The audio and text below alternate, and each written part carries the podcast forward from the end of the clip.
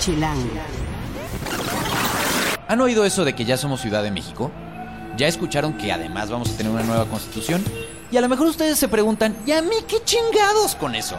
De eso les vamos a hablar en esta semana en el podcast y tenemos a un experto en el tema que nos va a decir por qué tendríamos que estar con muchísima atención de quién va a conformar este Congreso Constituyente que va a dictar la Constitución de la Ciudad de México. Y además les vamos a hablar de los eventos del fin de semana. Está Patrick Miller en el festival este de Patrick Miller en el Palacio de los Deportes. Está Norte, que está eh, OV7 y Cabá, si es que les gusta OV7 y Cabá. Las apariencias engañan, en fin. Todas las actividades que vienen durante esta semana para que puedan aprovechar el puente largo de esto y mucho más en el podcast de Chilango.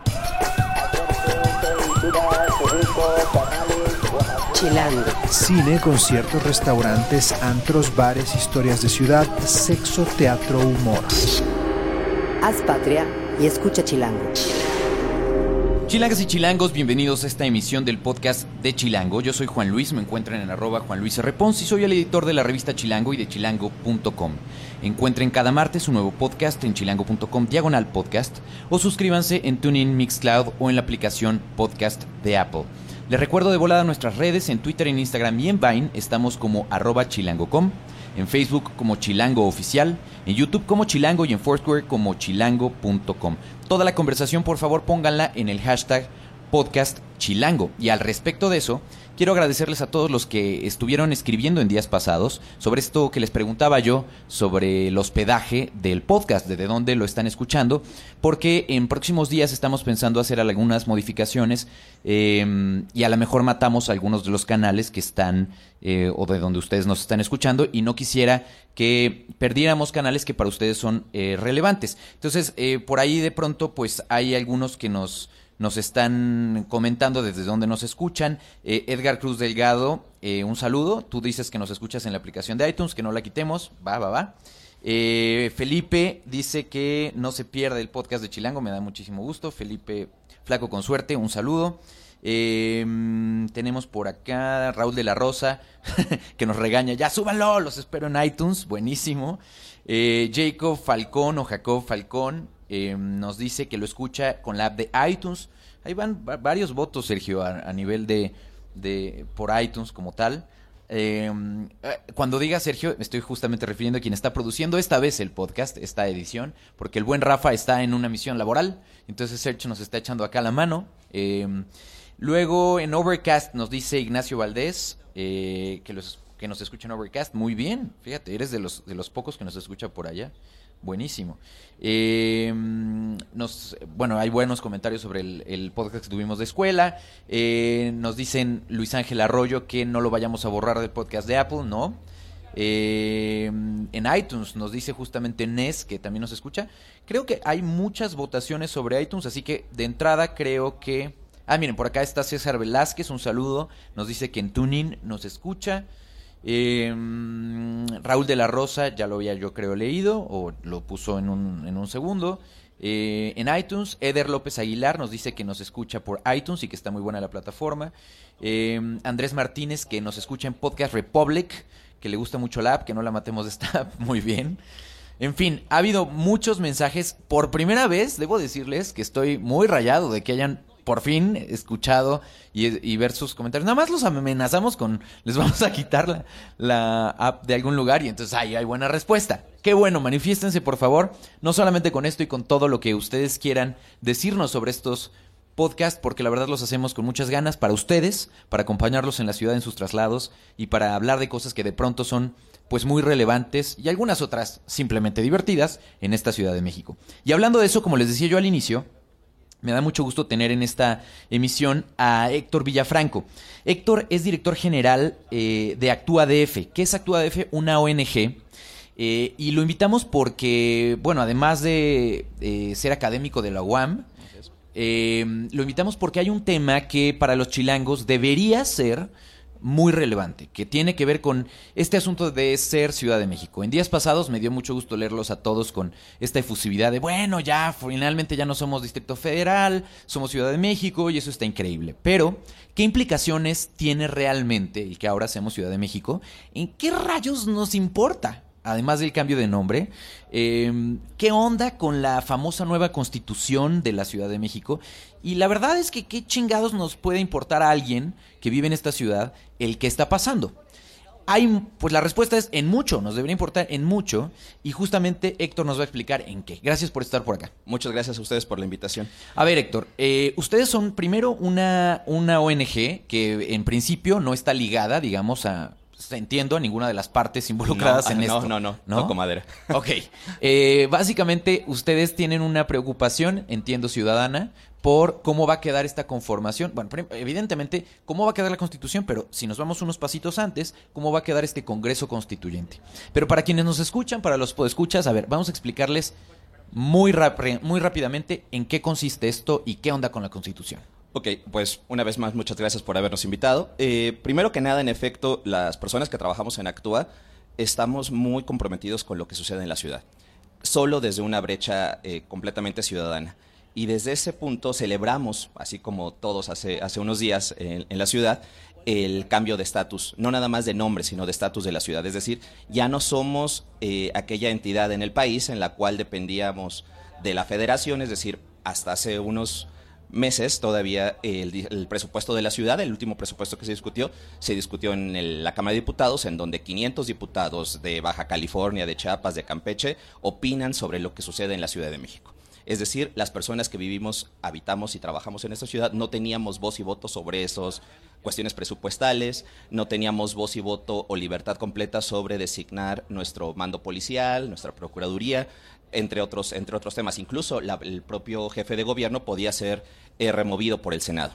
A partir del cambio constitucional. Aún, aún después de haber sido electo. Sí, claro. Pues es decir, si por ejemplo el doctor Mancera, nos ocurrió eh, hace unos años con Ebrard, estuvo la posibilidad de someter, o de Andrés Manuel López Obrador, no sé si recuerden, Sí. el desafuero, el Senado podía remover al jefe de gobierno de la ciudad.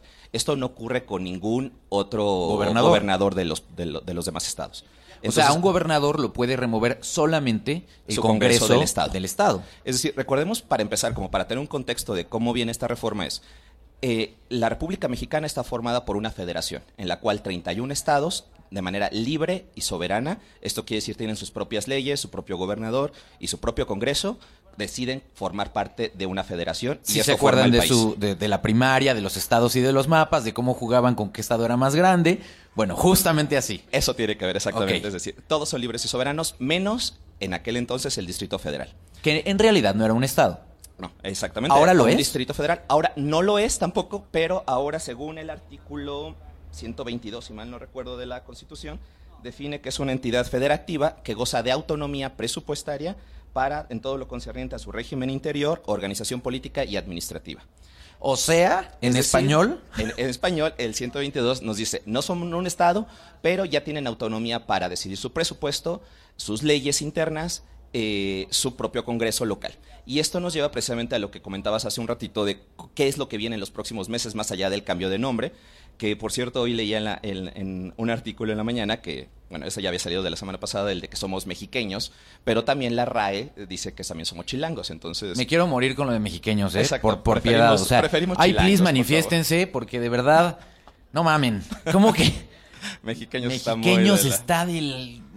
O sea, recuerden que además, hasta donde yo entiendo, los del Estado de México son Mexiquenses. mexiquenses. Entonces va a ser un desastre. Yo votaría, digo, no, no nada más porque el nombre es muy bonito, sino porque, pues, la verdad es que lo de... Y además la RAE lo dijo en el mismo año, según el artículo que leía hoy, en 2011, designó mexiqueños y designó chilangos. Pero mexiqueño sí está del orto, de verdad. Entonces, votemos chilangos. Ok. Eh, pero ¿Y, precisa- y eso se va a poder votar? ¿O esto... precisamente es una de las cosas que, que de alguna manera, digo, no en ninguna ley dice que los... El que gentilicio los- va a ser el tal. gentilicio es tal.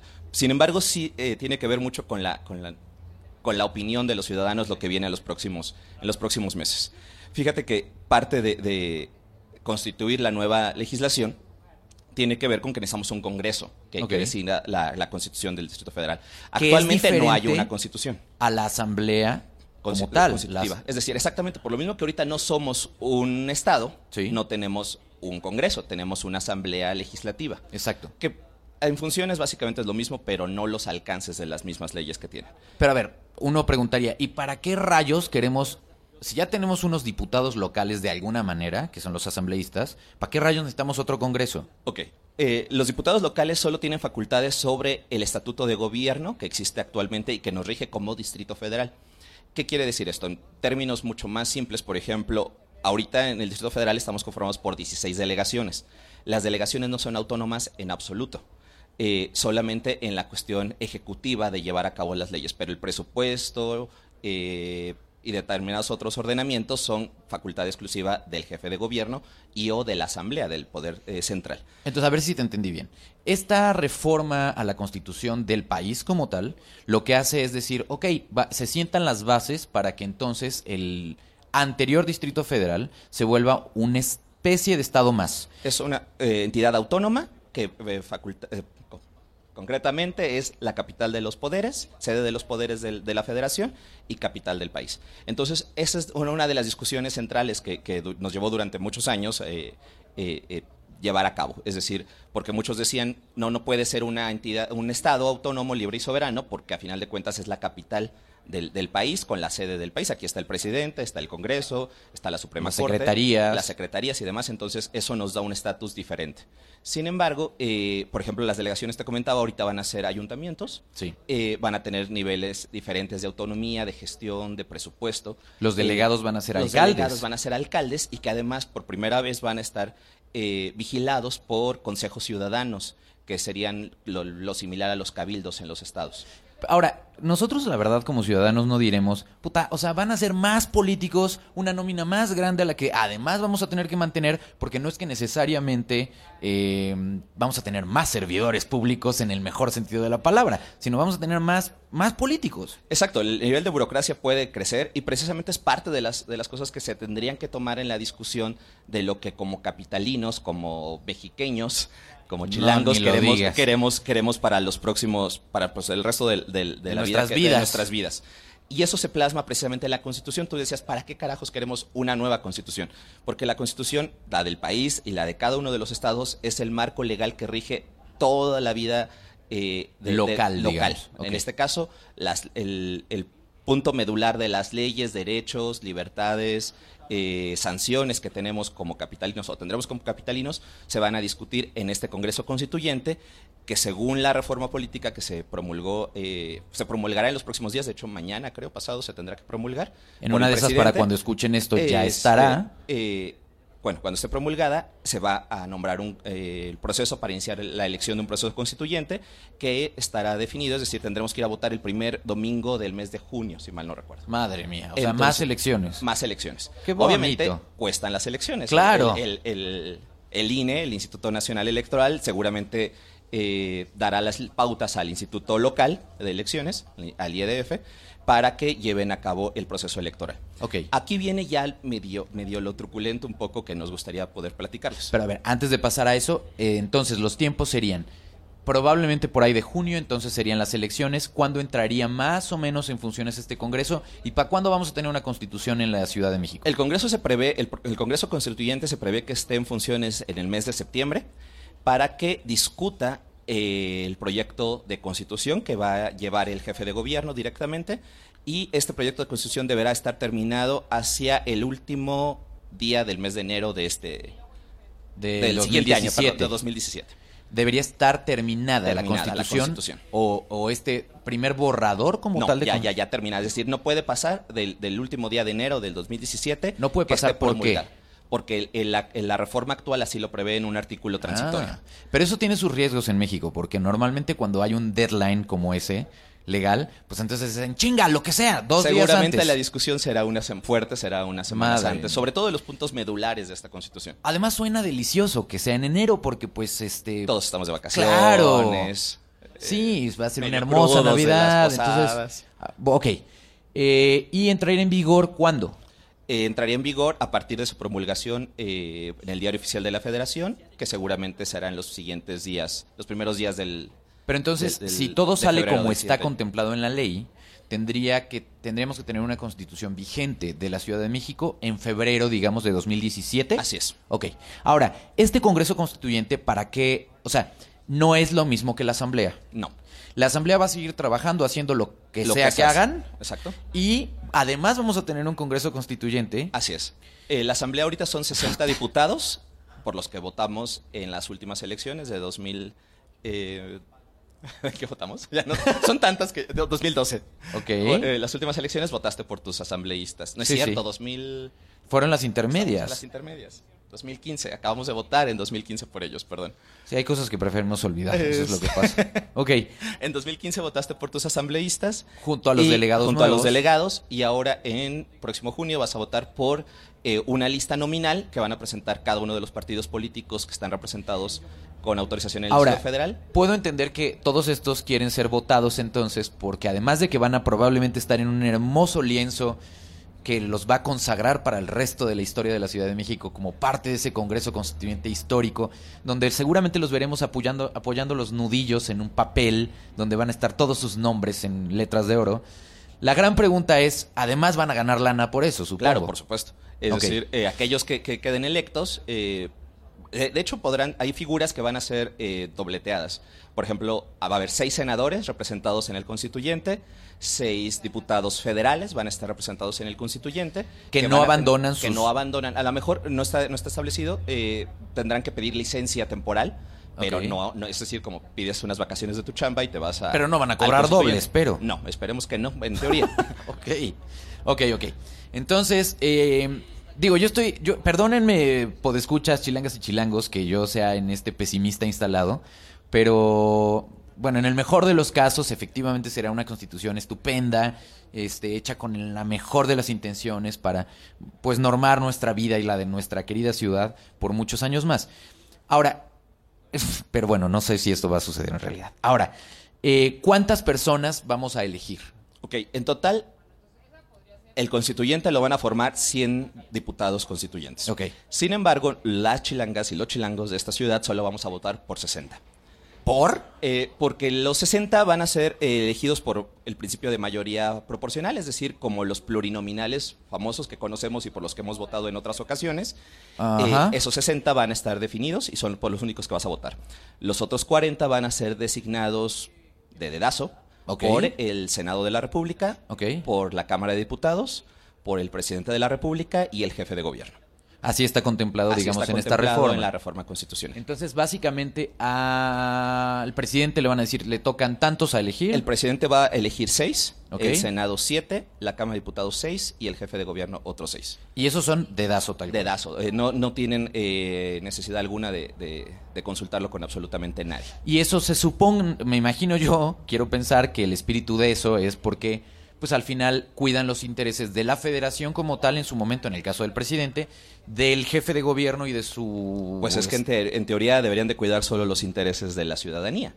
No, Eh, me refiero porque al final, pues esto ha sido, si lo vemos así, un soltar a la Ciudad de México que era, era un campo de poder, digamos, de la federación, hasta donde Es lo que el punto, parte de la exigencia ha sido eh, durante muchos años el que no somos ciudadanos de segunda. O sea, al final de cuentas la Ciudad de México ha puesto el ejemplo de leyes y, y libertades al país en muchos aspectos. Es decir, somos eh, la población más participativa, eh, la más, Los más informada, grillos. los más grillos. eh, Los más pederos también, sin por duda. supuesto. Pero aquí también podemos aplaudir como leyes como la unión de personas del mismo sexo, este, las sí, hemos dicho muchas veces eh, aquí que nos sentimos orgullosos porque hemos construido una ciudad, eh, pues la más liberal probablemente del país. Así es. Y en ciertas cosas, ¿eh? Porque luego, luego...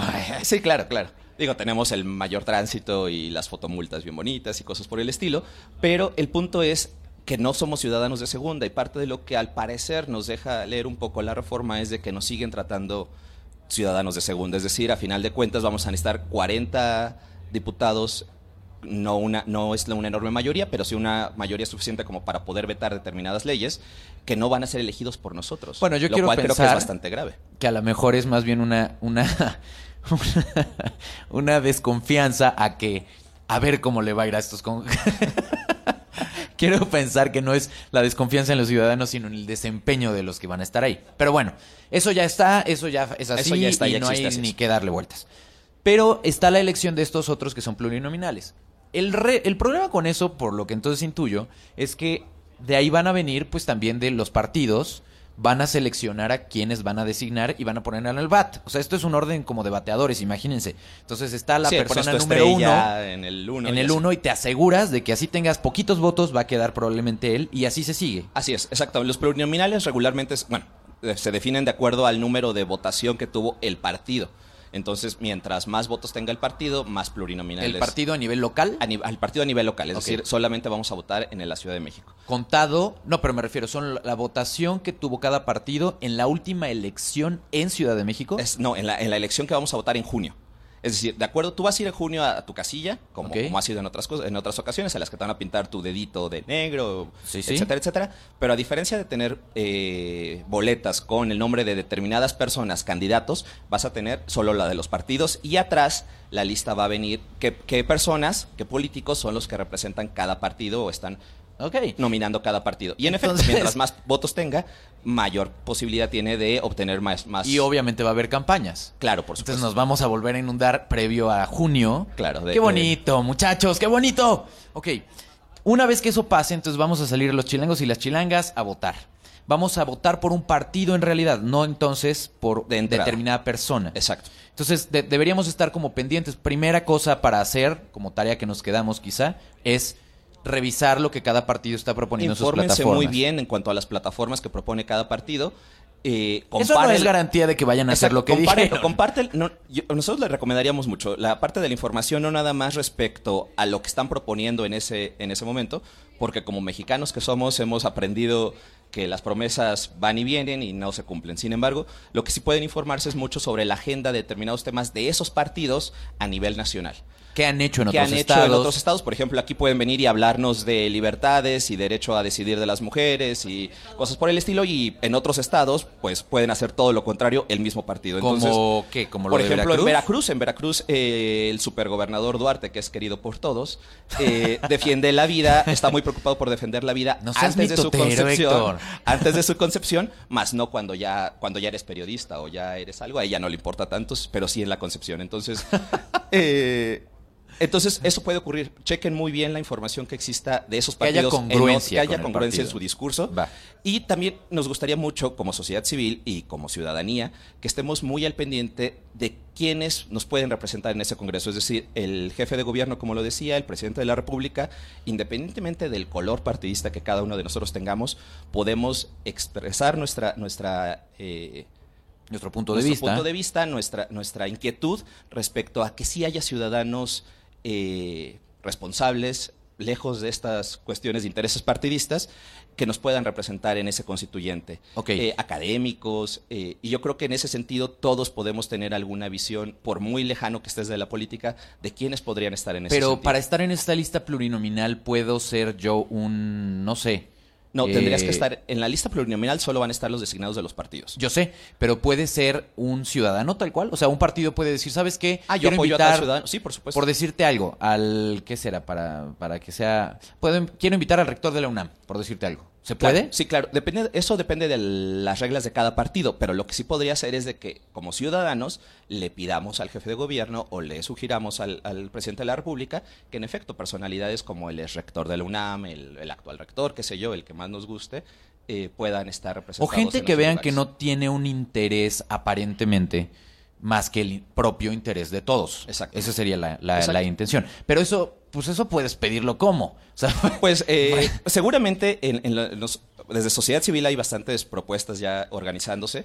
Eh, seguramente en las redes sociales estarán, estarán saliendo estas propuestas. Muchos partidos también de todos los colores, PRI, PAN, Movimiento Ciudadano, este, Morena. PRD, Morena, están, están algunos a favor, algunos en contra, haciendo estas observaciones para definir esas listas plurinominales y para definir esos dedazos de alguna manera. eh, pero digo, lo- lo no va a haber candidaturas independientes. Hay, hay posibilidad de meter candidaturas independientes, pero hay un candado básicamente insalvable. ¿Qué es? Eh, el candidato independiente, solo para poder obtener el registro, debe de acumular el 1% de firmas de acuerdo a la lista nominal actual. Eso quiere decir, necesita tener al más de 625 mil firmas solo para poder ser candidato. Entonces, si tú consideras y, y tú te, te- te postulas, pues necesitas un montón de recursos para poder conseguir tendría que ser Galilea Montijo, una cosa así, para que en realidad pueda tener ese número de... de, de firmas que apoyen Sí, su candidatura. o- o wherever solo, solo es la candidatura, no, no es la, el que te elijan, es solo la Sí, posibilidad, porque obviamente tendrías que tener un montón de lana para competir con la cantidad de publicidad que tienen los partidos políticos. Ah, mira, muy bonito, muy bonito. Ok, ahora, la pregunta será, ok, vamos a hacer todo lo posible por votar por las personas que creamos que van a defender los intereses de todos en esta ciudad, ¿no? Pero ¿qué temas están en juego? O sea, porque, porque a lo mejor uno dice, bueno, pues es que la constitución ni modo que ponga, ni modo que le hagan daño a la ciudad, ni modo que, o sea, la constitución que no va a ser nada más este documento que va a decir se llama tal y tal y está conformada por tal y tal, o va a haber eh, cosas que son más graves y que de pronto hay que revisar con detenimiento. La, la importancia de participar en esta, en esta elección del Congreso Constituyente radica precisamente en que en la Constitución se redacten, así como en la, en la federal, los artículos, las descripciones y las concepciones eh, más, más amplias para, para los objetos que queremos. Un caso muy particular que podría tener riesgo es, por ejemplo, el derecho al agua. Ok. Hay compañías transnacionales, que, que no mencionaremos para no meterles el gol, eh, pero, por ejemplo, definen el derecho al agua, no es, no es un derecho al agua, el agua es un servicio y entonces debe de estar eh, sujeto a las leyes del mercado. Si tienes para comprar el agua, tienes agua para beber. Si no tienes, pues qué mala Pobre. suerte, ¿no? Pobre de ti. En la constitución actual del, del país y en muchos de los estados, el agua está concebida como un derecho humano. Nosotros debemos de garantizar que en nuestra constitución, nuestra nueva constitución, A ver, el agua sea un derecho humano. Si ese fuera el caso, la constitución del país dice que el agua es un derecho. Exacto. Ok. ¿Y qué pasa si la constitución de un estado dijera lo contrario? No Eh, puede son- ganarle son- a la ley. Son autónomos. Ah, Entonces, acuérdate Pero no que te las- puedes, no te puedes someter a una constitución que rige a No, todos. pero ¿no? La, la Constitución Federal, por ejemplo, si en algún momento de este año o de los siguientes eh, plasmara, cambiara el, el- el agua es concebida como un derecho y es una necesidad en tal caso, derivaría de muchas leyes. Pero a final de cuentas los estados, acuérdate, son libres y soberanos. Ajá. Pongo un ejemplo muy particular. Eh, hace unos meses eh, en la Universidad eh, Michoacana, la Autónoma Michoacana, el, incrementó el, el pago de cuotas. Sin embargo, en el Congreso de la Constitución, eh, del, la Constitución del. Estado, perdón, define que la educación es eh, gratuita y laica. Entonces, un colectivo de, de alumnos presentaron una queja ante la Suprema Corte de Justicia y echaron atrás este pago de cuotas. ¿Por qué? Porque la Constitución garantiza que su educación debe ser libre, gratuita y laica. Entonces, ese tipo de palabras eh, son las que debemos de asegurarnos que queden plasmadas en la Constitución. Otro ejemplo, en algunos estados, por ejemplo, el matrimonio se concibe como el, acuerdo eh, legal y la, la unión entre dos personas, hombre y mujer. Si nosotros permitimos que eso pueda darse esa regresión en la Ciudad de México, todas las personas que tengan un matrimonio del mismo sexo eh, quedarían eh, anulados de alguna manera. Entonces, simplemente por esa pequeña descripción de las palabras, eh, como otro ejemplo es como lo que comentamos de Veracruz. Si aquí se- en la Constitución queda plasmado que la vida se genera desde el momento de la concepción, pues todo el derecho a, a decidir libremente de las mujeres quedaría, eh, daría marcha atrás. Y así como eso, muchos más derechos de protesta, de, de, de opinar. Por ejemplo, algo que nos, nos preocupa mucho los chilangos es el que te construyan de pronto enfrente de tu casa una torre de 25 pisos y te quedes sin agua y te quedes sin luz porque los servicios no alcanzan. Si nosotros no, no defendemos la necesidad que tenemos para opinar sobre ese tipo de cosas, pues las inmobiliarias van a, así como hicieron en Tajamar ahorita en Cancún, de, de simplemente volar un, un manglar, pues aquí podrían volarte el bosque de Chapultepec sin preguntar a los vecinos, por ejemplo, ¿no? Pues porque a final de cuentas... Si tuvieran, digamos, la, los papeles para eso. Exactamente. Eh, entonces, bueno, hay mucha, mucha letra fina, mucha letra chiquita, digamos, que hay que estar como muy pendientes. Pero como probablemente ni ustedes que nos escuchan, ni nosotros vamos a estar en ese Congreso Constituyente, ni evidentemente Héctor, entonces la duda aquí sería, pues lo que sí nos queda, entiendo, es hasta cierto punto un poco de presión en redes sociales y de, de, de, De pre- elevar esta preocupación. Y la segunda, que es más importante aún, que es si hay un si hay una, una opción de votar por quienes van a ir a esa junta de vecinos, digamos, y a ver cómo se va a poner las cosas en el condominio, pues entonces elijamos a quienes nosotros creamos sean los mejores. Así es. O ya, si de veras son iguales que yo, los menos peores. ¿no? Así es. Muy bien. ¿Algo más que, que creas que es importante? Pues es- nada más esto, eh, reiterar la, la participación. Eh, en Actúa tenemos un eslogan que dice que la- nuestra participación no se termina con la elección. Entonces, no basta con que vayamos a votar en junio o que hayamos votado el año pasado, sino que lo estemos haciendo, eh, nos estemos informando de manera eh, cotidiana. No, no, no se refiere al que te chutes todos los periódicos, pero sí más allá de solo celebrar, por ejemplo, en este caso de, de que ahora seremos chilangos oficialmente y no de feños, bueno, entonces eh, asegurarnos en la participación que en ese constituyente quede plasmada las mejores ideas con las mejores personas eh, que pasen a la posteridad y que sigamos teniendo la ciudad que tenemos de derechos y libertades. Muy bien, Héctor. Si se quieren comunicar contigo, si te quieren preguntar algo más, eh, alguna duda, comentario tal, ¿dónde te encuentran? Nos pueden encontrar en todas las redes sociales, Instagram, Facebook, Twitter, YouTube, como ActúaDF, arroba ActúaDF. Todo Todo actúa corridito. DF. Perfecto, Así es, pues que estemos muy que hacer nuestro cambio también porque ya no somos DF. Exacto, ahora va a tener que ser actúa CDMX o algo así. CDMX, algo así. Muy bien, pues gracias por venir, Héctor. Pues muchas gracias por la Estaremos muy pendientes y este tema, créanme, chilangos y chilangas, lo seguiremos muy de cerca, tanto en el sitio como en nuestra revista. Así que, pues, estemos, estemos como. Estemos como muy atentos de lo que va pasando en nuestra ciudad, porque lo que sí es un hecho es que son tiempos, pues, emocionantes. Así es. Gracias. Gracias, hasta luego. Chilango. Esto es Tercera Llamada. Tercera Llamada. Comenzamos. Si pasa la ciudad, está en Chilango. Y bueno, de las recomendaciones que justamente tenemos es para ya cuando ustedes escuchen esto, supongo que ya saben que esta semana está regresando The X-Files a la tele por Fox, ¿no? Entonces, si ustedes les gustan los expedientes secretos X, pues es una buena semana para verlo. Eh, está, eh, como les decía yo al inicio, B7 y Cabá, está Major Lazer en el Pepsi Center el viernes. Eh, también está Alejandro Sanz en el auditorio, está Patrick Miller, este festival de Patrick Miller en el Palacio de los Deportes el sábado. Norte Collective está con eh, Hyperboreal y con Humans en, un, el DJ set, es como un DJ set, va a estar en el Pasagüero. Y el cierre del mes es con el Urban Rally de la, en la Roma, en la Condesa. Todavía creo que quedan inscripciones. eh, métanse a buscar Urban Rally. La salida me parece que es a las 8 de la mañana. Y va a estar de Faceless en sala. Por cierto, ya para terminar, les voy a decir más adelante en otro podcast con más calma, pero por piedad no se pierdan una extraordinaria obra de teatro que tuve el gusto de ver hace poquitito en el Teatro La Capilla, en Coyoacán. Eh, acaba de estrenar justo este, este sábado pasado y se presenta solamente los sábados a las 7 de la noche. Es una de las mejores obras de teatro que he visto de verdad en mucho, mucho tiempo. Se llama Alfredo eh, y está dirigida por Hugo Arrevillaga. Eh, neta, si les gusta el tema de el teatro provocador, eh, diferente, en un espacio pequeñito, eh, los boletos cuestan 200 pesos. Neta, solo va a estar 10 sábados en la capilla.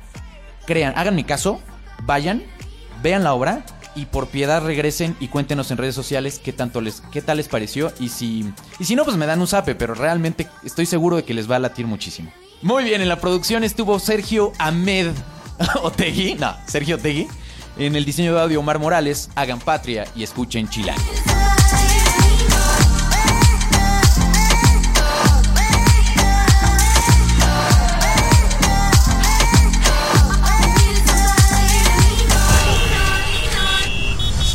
Haz patria y escucha Chilango.